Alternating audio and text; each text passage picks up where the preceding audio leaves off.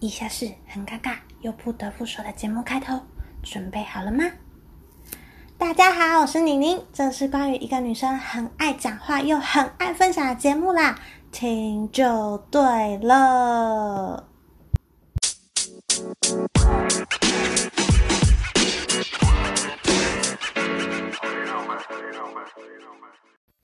嗨嗨，欢迎回到 CNN 好奇妮妮的频道，又是一个没有人在家，只剩下一条狗跟我的环境啊，真是舒服。好，这礼拜呢，我看到了一个让我热血沸腾的新闻，非常非常的想和大家分享。那分享之前呢，我要先跟大家自我介绍一下，我是一个非常热爱运动又蛮健康的人。基本上呢，我不太吃炸的，然后我也不喝手摇饮，也不吃宵夜。我应该有好几年没有进去过麦当劳跟肯德基，进去顶多就是这个厕所，就这样。那如果可以的话，烫青菜也不要帮我加任何的肉肉肉臊跟酱。对不起，我的了日有一点。没有学好，好，那吃火锅呢，我也不太敢讲，所以啊，我常常看到我哥在那边喝珍珠奶茶的时候，都会觉得蛮不舒服的，或者看到我妈晚上十点在那边吃蛋糕，我就很想把蛋糕拿起来往他脸上砸，就跟他讲说不要再吃这种不健康的东西。那这礼拜呢，我要分享这个新闻呢，真的是太棒了，就是呢。英国首相强生啊，我越来越爱他了啦！他宣布呢，在二零二二年的四月开始，超市和零食贩售通路，哎，叫什么？零食零售通路是这样讲吗？反正就是超市跟一些大卖场不准再举办那些不健康食品的促销活动，就是什么买一送一啊、凭发票续杯这种超杀折扣引诱你去消费那种，通通不行。为什么呢？因为根据他们统计啊，肥胖是英国国民健康的最大问题之一，有将近六十三趴的成人有过重跟肥胖的问题。那每三个小孩里面呢，就有一个小学毕业的时候就已经严重的过胖跟肥胖。那英国国民健保呢，每年就花费六十亿英镑。治疗这些肥胖所引发的相关相关症状，再加上去年新冠肺炎，他们发现呢，肥胖为新冠肺炎的高危险因子，就是说过胖的患者啊，死亡率比较高。阿强森呢，本身也是个短口袋，他之前不是就有确诊过吗？他尝试了一个礼拜的治疗之后，我猜他多半是被自己吓死，所以他康复之后呢，就开始力推全民要减重。那这个政策呢，主要目前有三大方向。第一个就是刚刚说的，不健康的零食都不能有促销，像是什么雪碧买一送一、披萨买大送小，通通不行。然后第二个呢，就是在结账地方，像我们台湾的七一一啊，就是 Seven 那边，不是都会有在。呃，结账地方放一个什么加购多少钱就一条七七乳加，或是什么糖果牛奶糖买一送一这种的。那以后呢，在英国这种结账地方跟入口处那种比较容易吸引消费者乱买的地方呢，都不能再乱放产品喽。因为他们发现呢，这种看似促销。活动会为消费者省荷包的事情，其实呢，反而是让这些产品增加百分之二十的业绩，让人就是多买一些根本不需要的产品，对人民的健康根本就没有帮助。所以呢，他们就就是规定以后呢，就是在那种什么走廊啊、入口啦、结账啊那些地方呢，通通都不能摆商品。那第三个呢，就是他们限制这些零食啊、汽水的电视或是线上广告，要在晚上九点以后才能播放。那关于网购平台，他们有限制哦，卖场的主页或是结账的页面也禁止显示任何促销广告。那为什么广告要在晚上九点以后播放呢？是因为他们要错开小朋友们看电视的时间，避免小朋友们在看电视的时候看到那个饼干好好吃，就给你摇吧，他说 “mom mom mom，I want eat that” 那种，就是这种避免这种情节，真的觉得他们很贴心耶，连这个都想到了。讲完这个政策呢，可能有人会想，我靠，这个政府禁止这些刺激消费的事情，不会影响到他们的经济吗？其实不止英国有这种抵抗垃圾食物的政策，像是南非啊、马来西亚、墨西哥、挪威、巴拿马这些国家，其实早就有针对垃圾食物征收肥胖税的事情了。举例来说，像是墨西哥在二零一四年就开始实施了。那在当年年底啊，整个饮料的销售下降了百分之十二，是不是很厉害？然后他们就预估呢，在十年内可以减少十九万个糖尿病的案例，然后可以为整个医疗系统呢省下将近快十亿的美元。所以呢，我觉得每个人或是每个政府都不会做赔钱的生意，这种就是可以打造国民健康又可以课税赚钱的事情啊，根本就是个双赢的政策啊。那我看完这个报道之后，其实我在想说，台湾到底能不能也做了这件事这件事情呢？啊，根据我们台湾的那个卫福部，就是阿中部长那个卫福部，他有统计过，就是台湾十二岁以下肥胖或过重的小孩就高达了三十一点三 percent，是全亚洲最高的地方。你看看我们的马路上一堆手摇饮啊，一堆超商卖鸡排的，我们比起其他国家消费这些垃圾食物的门槛真的是低很。多，那政府呢？当然也有着手在关心这件事情，因为我们台湾人本来就少。那如果在有这些疾病的话，其实对整个社会的发展是不好的。所以呢，在二零二零年初的时候啊，政府其实有提出要开始征收肥胖税的事情。但是因为台湾太民主了，有太多的声音，所以这件事情还没有一个正式的结果或是方向。可是他们已经有慢慢在铺路了。因为他们有规定说，在二零二一年，也就是今年开始，强制手摇饮啊、现煮的咖啡或是那种要调的饮料，都要显示总含糖量、总热量，还有咖啡因，是采用一种比较。被动的方式让消费者主动去发现，哎，这个热量好高，我是不是要减少？然后关心一下自己的健康。那如果之后成效不佳的话，后续可能就会开始征收一些肥胖税。我觉得人就是这样，人家一开始好心要告诉你怎么做对你比较好哦，然后你自己都漠不关心，都要等到真的等到那种事情很严重了，才要让人家强迫你要干嘛，然后才愿意。去面对，那我个人就很希望赶快开征肥胖所以这样我身边人就可以减少吃一些垃圾食物。大家快跟着宁宁健康起来好吗？好，这就是这礼拜呢想跟大家分享的新闻。接下来呢要分享的是好故事，就是上礼拜跟大家分享了苏格兰跟英格兰之间的纠葛嘛。那我在看资料的时候啊，意外发现几个很有趣的人。就觉得说英国这边的历史真的很好玩，所以这礼拜的环游世界要继续停留在英国一下。我觉得应该不止这礼拜啦，可能会停留个两三个礼拜，甚至一个月，因为这个国家真的好吸引我。好，那我要来说故事喽。还记得上礼拜？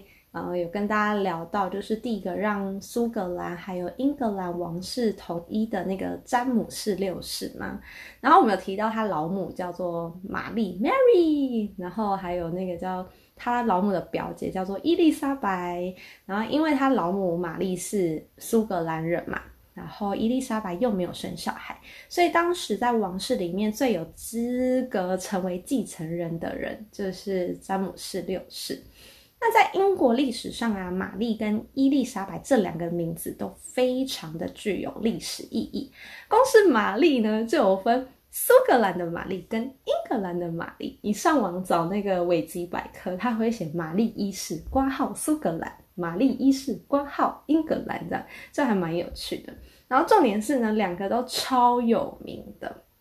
然后又加上呢，苏格兰跟英格兰真的有太多的交集，所以这些历史人物啊，同名字的也几乎可以同时出现在同一个时代，所以呢，就可能。这集的故事我讲的是苏格兰玛丽，但是就还会有分下一集是英格兰的玛丽这样。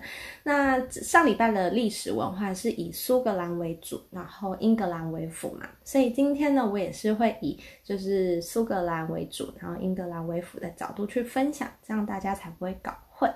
那今天想要分享历史呢，就是苏格兰的传奇传奇王后，就是玛丽斯图亚特，也就是我刚刚讲的詹姆士六世的妈妈。然后呢，通常学历史就是要看电影嘛，对，针对玛丽的一生，我们有一部历史电影可以看，其实有蛮多部的。然后我去刷了一些影评啊，还有一些评论跟介绍，我最后选了是《双后传》，《双后传》。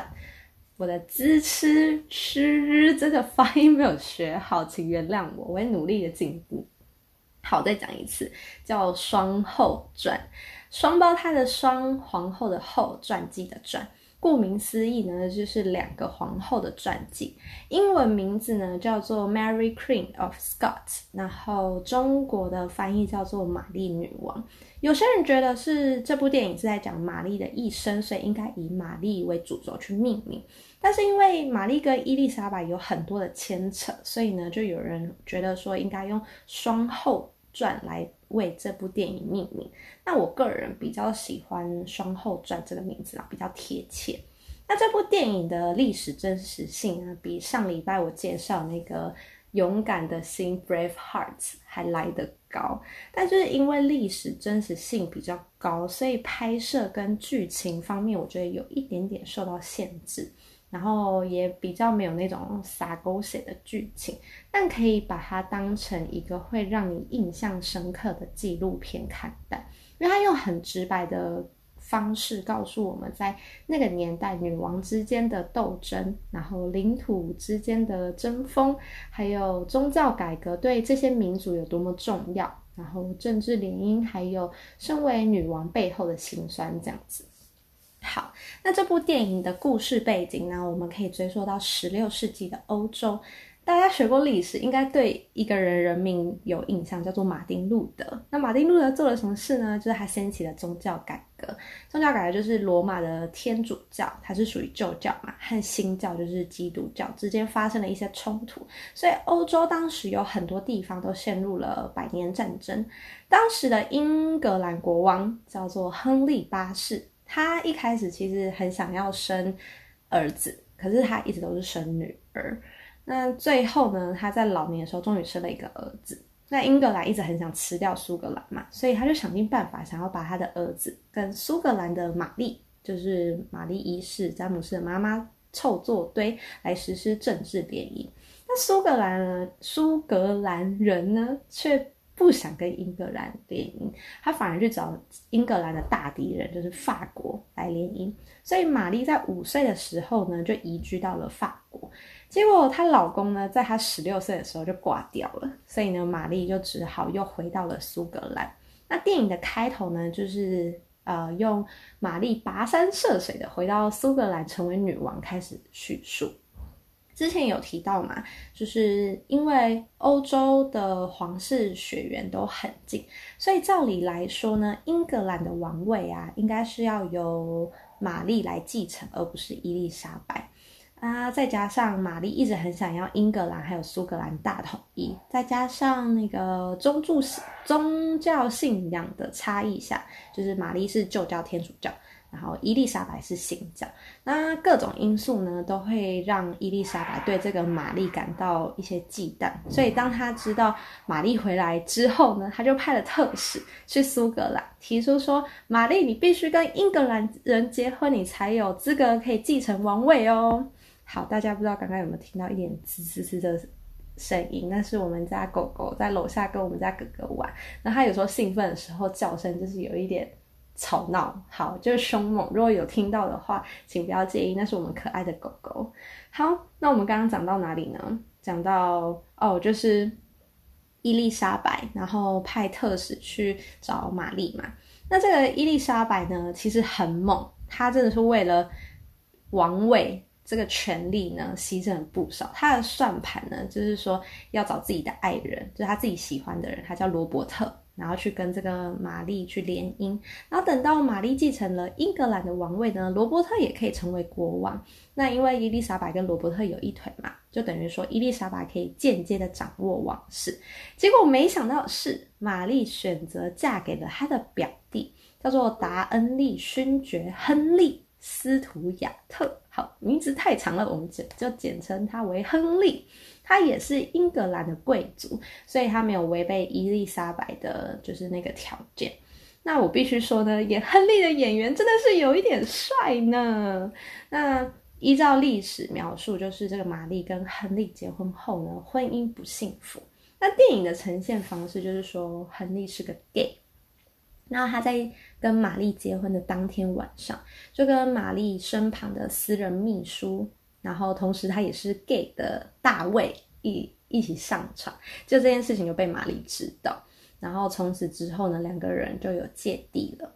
那最有趣的是呢，因为玛丽为了得到一个儿子来继承王位，她就硬上亨利哦，就女上男这样，然后前后缠绵只有差不多两分钟吧，然后还一次就怀孕，然后怀孕之后呢，玛丽就彻底放弃亨利，因为她觉得他没有利用价值，他有价值就是那根鸡鸡而已，看 真的是很荒谬的剧情。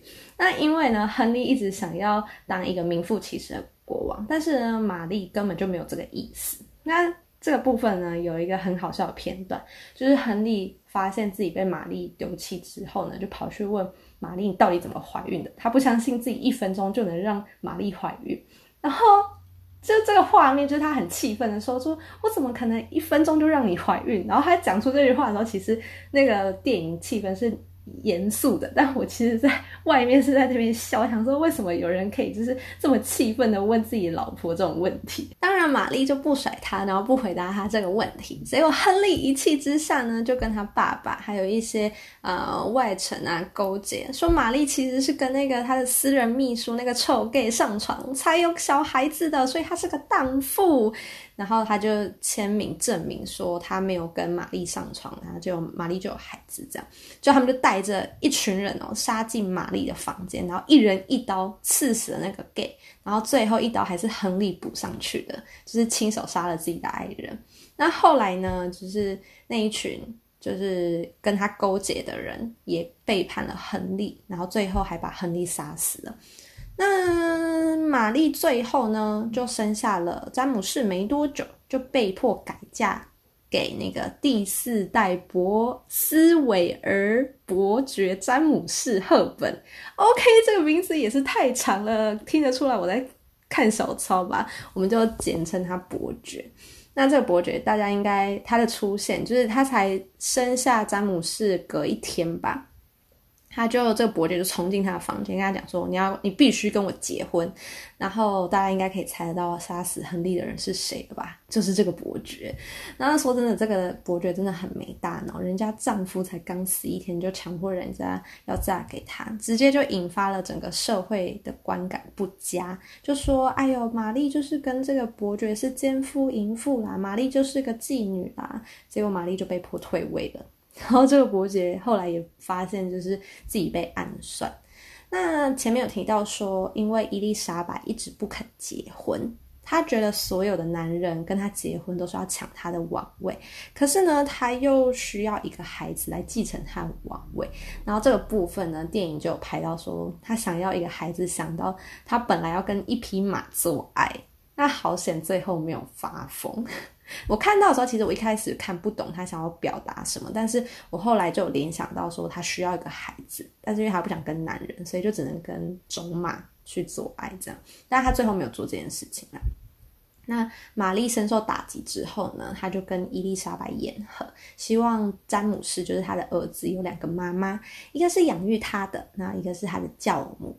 那伊丽莎白跟玛丽，还有就是满朝廷的男子们斗争斗得真的太累了，所以呢，最后就跟这个玛丽达成了这个共识，所以后来詹姆士六世才有办法成为两个国家的继承人。不过玛丽一直想要拿回她原本女王的位置，所以呢，她就跑回去英格兰，拜托伊丽莎白求她保护跟支援。那两个人初次见面的时候啊，是一种同病相怜。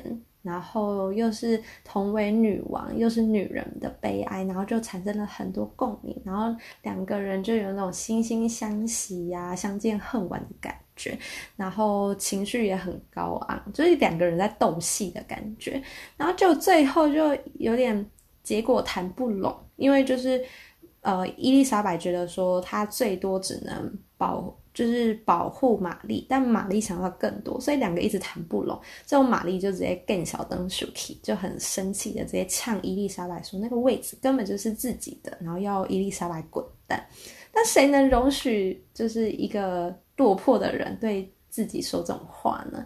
所以呢，伊丽莎白就把玛丽囚禁在英格兰的各个城堡啊、庄园，长达了差不多十八年的时间。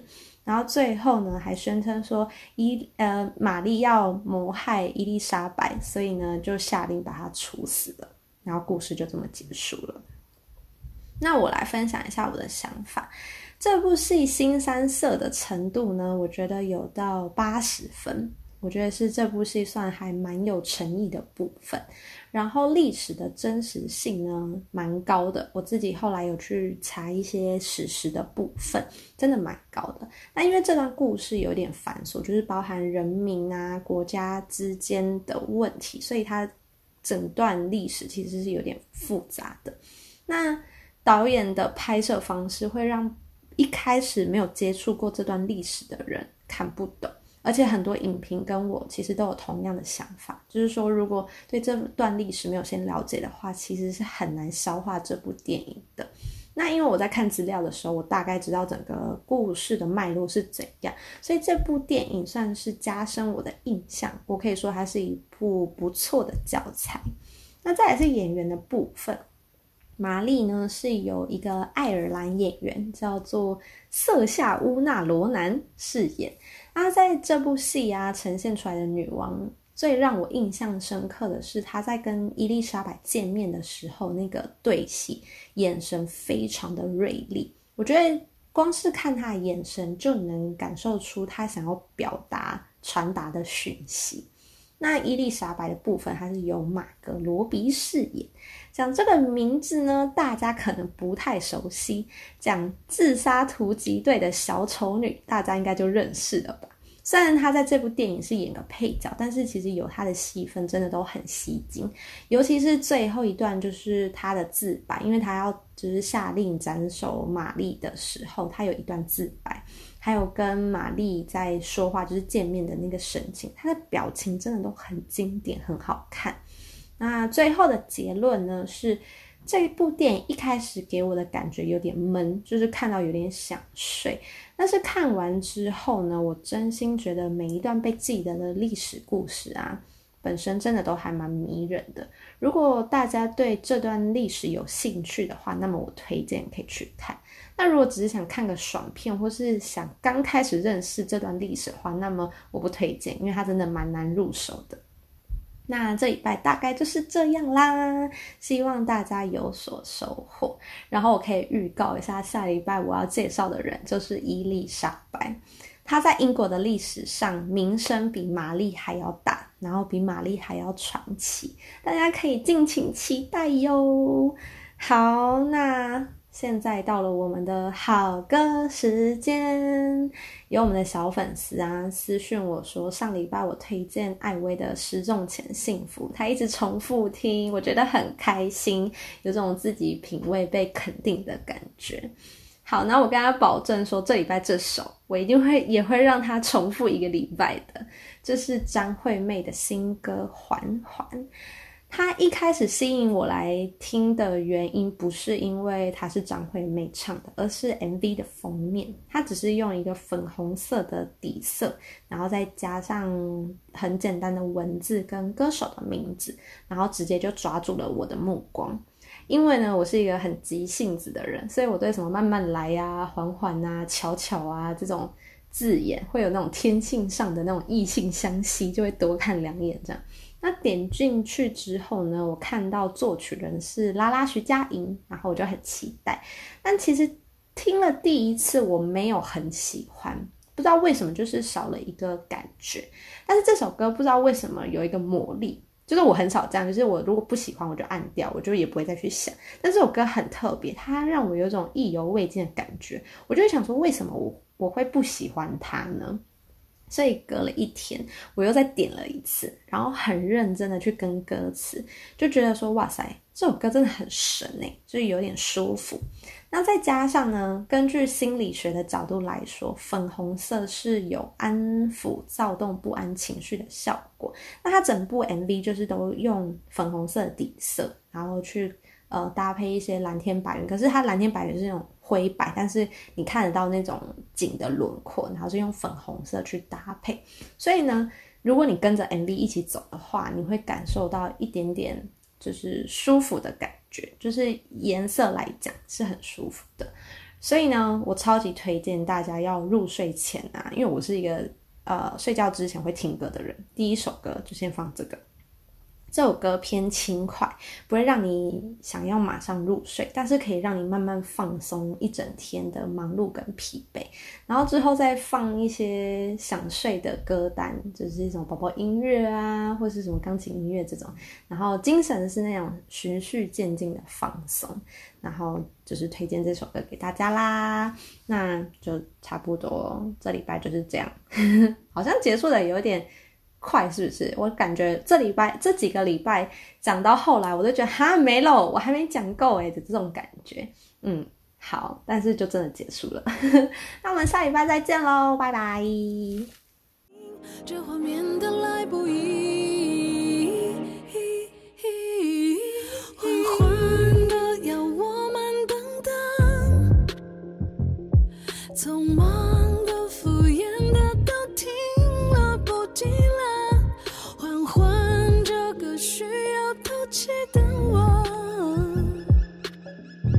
世界说你